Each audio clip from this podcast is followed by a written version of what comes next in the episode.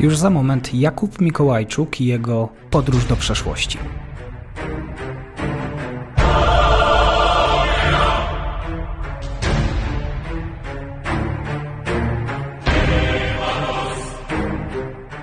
Historia, jeszcze więcej historii na podróży bez paszportu.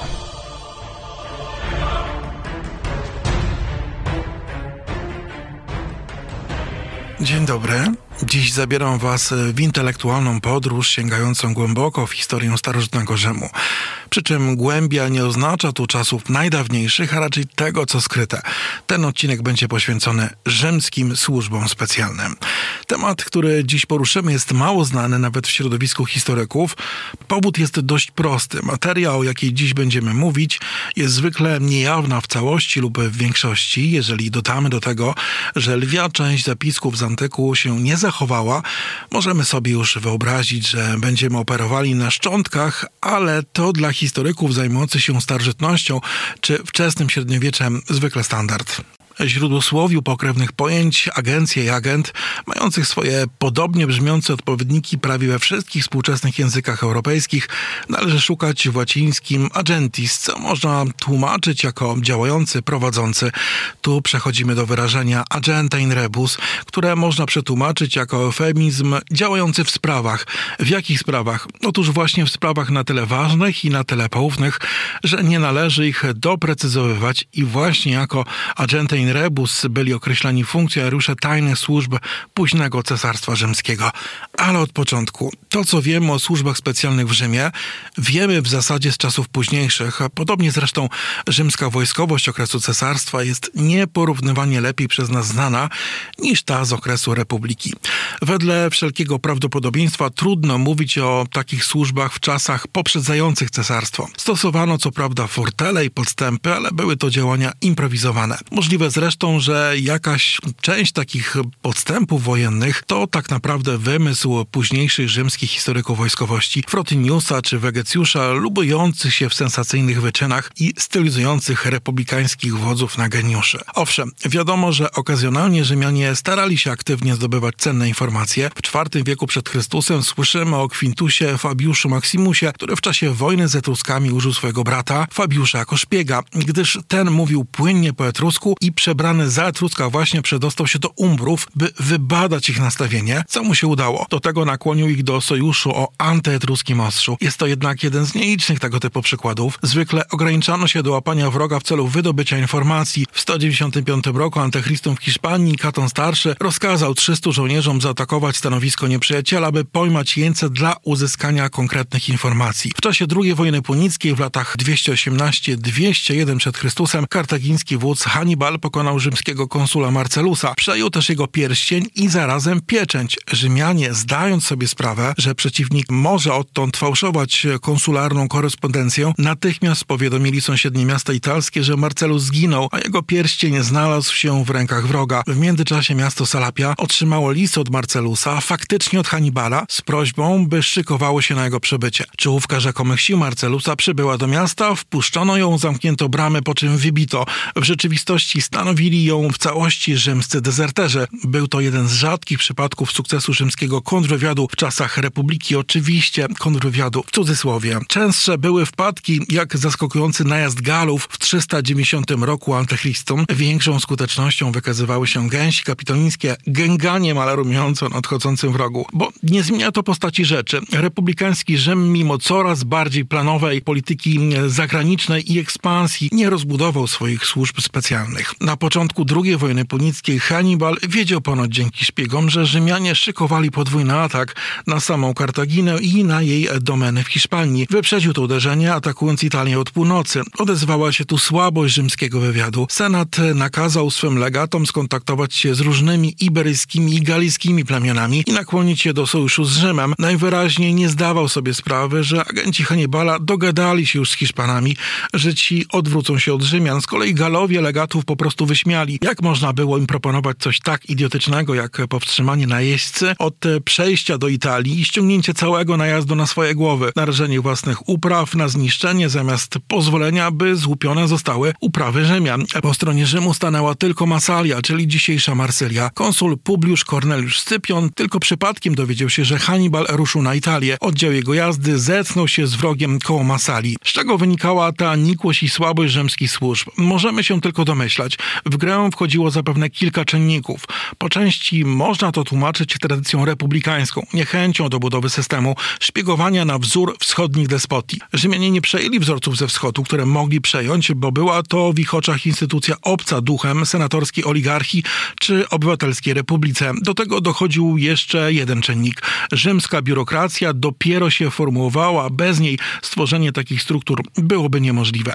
Nie ma wątpliwości, że przez długi czas na dobrą sprawę aż do początków cesarstwa Rzymianie nie stworzyli nawet sprawnego, rozbudowanego systemu administrowania własnymi prowincjami, a co dopiero mówić o rozciągnięciu nad nimi parasola służb bezpieczeństwa.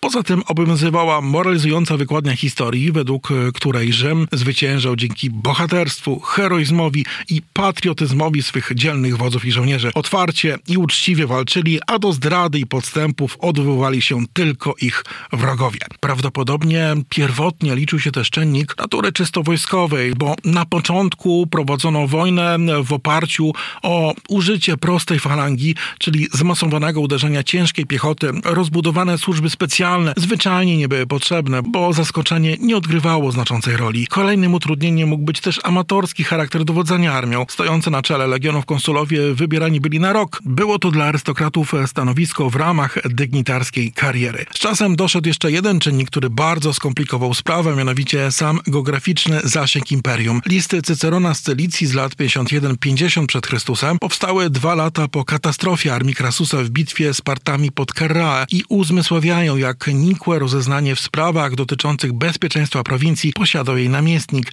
Jeśli do Cycerona miały szansę dotrzeć jakieś istotne informacje, to w większości przypadków zawdzięczał je klientom i sojusznikom, a nie własnym służbom. Pisał do swojego przyjaciela Attyka zaraz po przybyciu, że nie ma wiadomości o żadnym zagrożeniu prowincji ze strony partów, ale słyszał od podróżnych, że jednostki rzymskiej jazdy odcięte zostały w Syrii. Miesiąc po przybyciu do prowincji wciąż nie miał rozeznania względem lokalizacji swoich własnych sił zbrojnych i narzekał, że nie był w stanie doszukać się trzech kohort. Dopiero po miesiącu otrzymał konkretne informacje od sojuszników z pogranicza rzymsko-partyjskiego. Dopiero wtedy, po sześciu tygodniach od swojego przybycia, Cyceron był w stanie wysłać swoją jazdę w odpowiednie miejsce i spróbować sprawdzić, co tak naprawdę dzieje się na granicy. Wszystko to przedstawia dość szokujący obraz. Widać, że w działaniach republikańskiej administracji sporo było doraźności bez spójnej, regularnej działalności wywiadowczej. O sukcesie działań wojennych najwyraźniej decydowała potęga i sprawność rzymskiej machiny wojskowej. Na dodatek trzeba zdać sobie sprawę, że na raportach od namiestników opierała się wiedza samego Senatu Republiki. Dochodziły też ograniczenia natury technologicznej z nieuchronną zwłoką w przekazywaniu wiadomości na czele ze względu na duże odległości imperium położonego na trzech kontynentach. Mamy tu chyba odpowiedź na pytanie, dlaczego archiwa Senatu nie stały się podstawą scentralizowanej instytucji państwowego wywiadu. W rezultacie aż do końca Republiki nie powstała ani na szczeblu administracji centralnej, ani prowincjonalnej żadna instytucja nadzorująca gromadzenie danych wywiadowczych.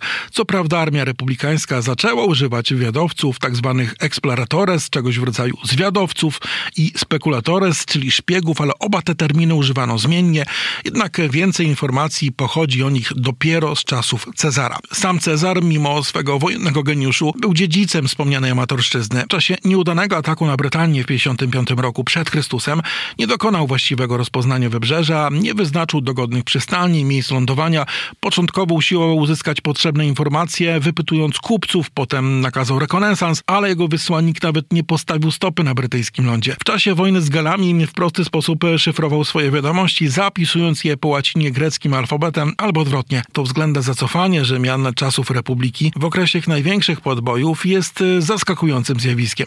Rzymska wojskowość jako taka była przecież raczej przykładem dobrej, coraz lepszej organizacji, nieustannych reform i twórczej inwencji. Rzymianie nieraz udowodniali, że byli w stanie z pożytkiem kopiować i rozwijać w dziedzinie wojskowej cudze wzory. Tymczasem, o ile podejmowali w czasach Republiki działania wywiadowcze i kontrwywiadowcze, były one mało skuteczne i niezbyt pomysłowe. Jednym słowem, amatorskie. Strategia Rzymu nie polegała na szybkości radości, zaskoczeniu, lecz na sile konsekwencji. Wraz ze schyłkiem republiki, wewnętrzną walką polityczną oraz zmianami społecznymi musiało dojść do zmian. Już Krasus uruchomił sprawną sieć agentów na użytek prywatny dla celów handlowych i politycznych. Dzięki temu stał się najbogatszym Rzymianinem swoich czasów. Cezar w czasie wojny galijskiej przydzielił do każdego legionu po dziesięciu wywiadowców znanych jako exploratores, znających język galijski. Wszystko to zostało twórczo rozwinięte w okresie wczesnego cesarstwa. Cesarz Oktawian August tworzył profesjonalną służbę kurierską do szybkiej komunikacji z prowincjami, cursus publicus. Dla powstania wojskowego wywiadu z prawdziwego zdarzenia istotne były nowe uwarunkowania zbiegające się z powstaniem cesarstwa. Siły wojskowe nie skupione tak jak wcześniej na kolejnych podbojach mogły w coraz większej mierze podejmować się zadań związanych z kontrolowaniem ogromnego imperium oraz z analizowaniem zagrożeń zewnętrznych. Namiestnicy prowincji mający do dyspozycji zawodowych żołnierzy i oficerów dysponowali kadrami, które mogli do tego wykorzystać. Kształtowały się zalążki wywiadu strategicznego, dostarczającego informacji, które determinują przebieg całości wojny i nadzór granic, informacji na temat potencjalnie lub aktywnie wrogich sąsiadów, na temat zagrożeń z ich strony albo możliwości osiągnięcia nad nimi przewagi oraz wywiadu taktycznego mającego znaczenie dla prowadzenia konkretnej kampanii, na przykład dostarczającego informacji pozwalających lokalizować pozycje jednostek wroga i ustalać najlepsze metody do ich pokonania. Wywiad strategiczny operował przy pomocy dyplomatów, szpiegowania za pośrednictwem zaprzyjaźnionych władców i sojuszniczych przywódców, a także szpiegów opłaconych na dworach sąsiadów. Pozyskiwano też informacje z placówek przygranicznych i wypraw rozpoznawczych agentów. Fundament wywiadu taktycznego stanowiły wojskowe straże przednie i zwiadowcy oraz działający w ukryciu tajni wywiadowcy, spekulatores. Co najważniejsze, pojawili się fachowcy zajmujący się porządkowaniem odpowiednich informacji, powstały archiwa, sporządzono też mapy i plany wojskowe. Imponujące ich świadectwo, fragmentarycznie zachowaną pergaminową mapę znalezioną na wewnętrznej stronie tarczy w Dura Europo w Syrii przedstawia szlak i stacje na drodze wzdłuż Morza Czarnego od ujścia Dunaju do Artakasty w Armenii. Armia miała tłumaczy oraz kupców na swoich usługach, którzy zbierali informacje. W przeciwieństwie do wojskowego zwiadu Exploratores, Spekulatores to przeważnie tajni agenci posłańcy, często występowali w przebraniu, w cywilu, na przykład jako dezerterzy, maruderzy czy uciekinierzy. Bywało, że działali w parach albo pojedynczo. W odróżnieniu od ruchliwych Exploratores zdarzało się im zajmować stałe pozycje albo operować w głębi kraju przeciwnika. W pierwszym wieku Spekulatores występowali w roli wojskowych zwiadowców, ale także członków osobistej ochrony cesarza jako żołnierze wchodzący w skład jazdy gwardii pretoriańskiej albo w składzie sztabów namiestników prowincji lub dowódców legionów. W źródłach występują w różnych rolach, spełniają bardzo różne funkcje osobistej ochrony cesarza, katów, szpiegów, wysłanników, posłańców i kurierów. Musieli mieć na wyposażeniu specjalny ekwipunek, ale niemal nic o nim nie wiemy. W wymiarze instytucjonalnym swoistą służbą bezpieczeństwa stworzoną przez cesarza Domicjana byli frumentari, sekcji administracji wojskowej zajmujący się zaopatrzeniem uczynił on służbę bezpieczeństwa wewnętrznego, zwalczającą nie tyle wrogów Rzymu, co wrogów panującego. Kwatera główna, zarazem garnizon znajdowały się w Rzymie na wzgórzu Kelius, naprzeciwko siedziby wigiliów miejskich, czyli czegoś w rodzaju strażaków. Określano je jako castra peregrinorum. Zarządzał nim stały, schierarchizowany personel, na czele którego stał princeps peregrinorum. W Rzymie było ich około kilkuset, pewna liczba też w oddziałach prowincjonalnych. Byli żołnierzami odesłanymi ze swoich macierzystych jednostek w prowincjach na służbę w stolicy. Indywidualnie żołnierze stacjonujący w Castra pełnili zatem dwojaką służbę. Podlegali dwóm pionom dowodzenia. Formalnie wciąż zarejestrowani byli w swych macierzystych legionach, prowincjach, ale w nowej roli, w delegacji podlegali innemu pionowi dowodzenia. Prowadzili agenturę wewnętrzną, mieli kontakty z półświadkiem przestępczym ponad milionowego miasta, w razie czego dokonywali zatrzymań lub cichych morderstw osób niewygodnych, czyli wszystkim tym, czym zajmuje się rasowa bezpieka. Występowali w cywilu i w specjalnych uniformach, ale nie mamy pojęcia jak wyglądały. Zarządów Dioklecjana frumentarii zostali zastąpieni przez agentes in rebus. Owe przekształcenie instytucjonalne należy rozpatrywać w kontekście przemian w strukturach zarządzania państwem wprowadzonych przez wspomnianego cesarza reformatora. Dzięki nim podczas swoich ponad dwudziestoletnich rządów Dioklecjan zdołał wyprowadzić cesarstwo z głębokiego kryzysu polityczno-ekonomicznego, w jakim znajdowało się ono w III wieku. Formalnie agentes podlegali szefowi administracji cesarskiej, czyli magister officiorum, wchodzili w skład gwardii pałacowej i używali pięciu rang. Mimo to agentes należy rozpatrywać jako służbę cywilną, urzędniczą, w przeciwieństwie do frumentarii, którzy wywodzili się z armii do końca istnienia funkcjonowali w strukturach wojskowych. Początkowo w liczbie kilkuset, w drugiej połowie V wieku Corpus Agentes in Rebus liczył ponad 1200 osób, w samej tylko części wschodniej podzielonego już wówczas na stałe imperium. Służba ta przetrwała w cesarstwie bizantyjskim, będącym oczywiście kontynuacją wschodniej części cesarstwa rzymskiego, wciąż ewoluując pod względem organizacyjnym i kompetencyjnym. Na początku VIII wieku funkcjonowali już pod grecką nazwą magistrianoi. Mamy więc do czynienia z późnoantyczną instytucją, która funkcjonowała nieprzerwanie przez około 400 lat. To jedynie zarys formowania się zadań rzymskich służb specjalnych. Proszę o komentarze i do usłyszenia.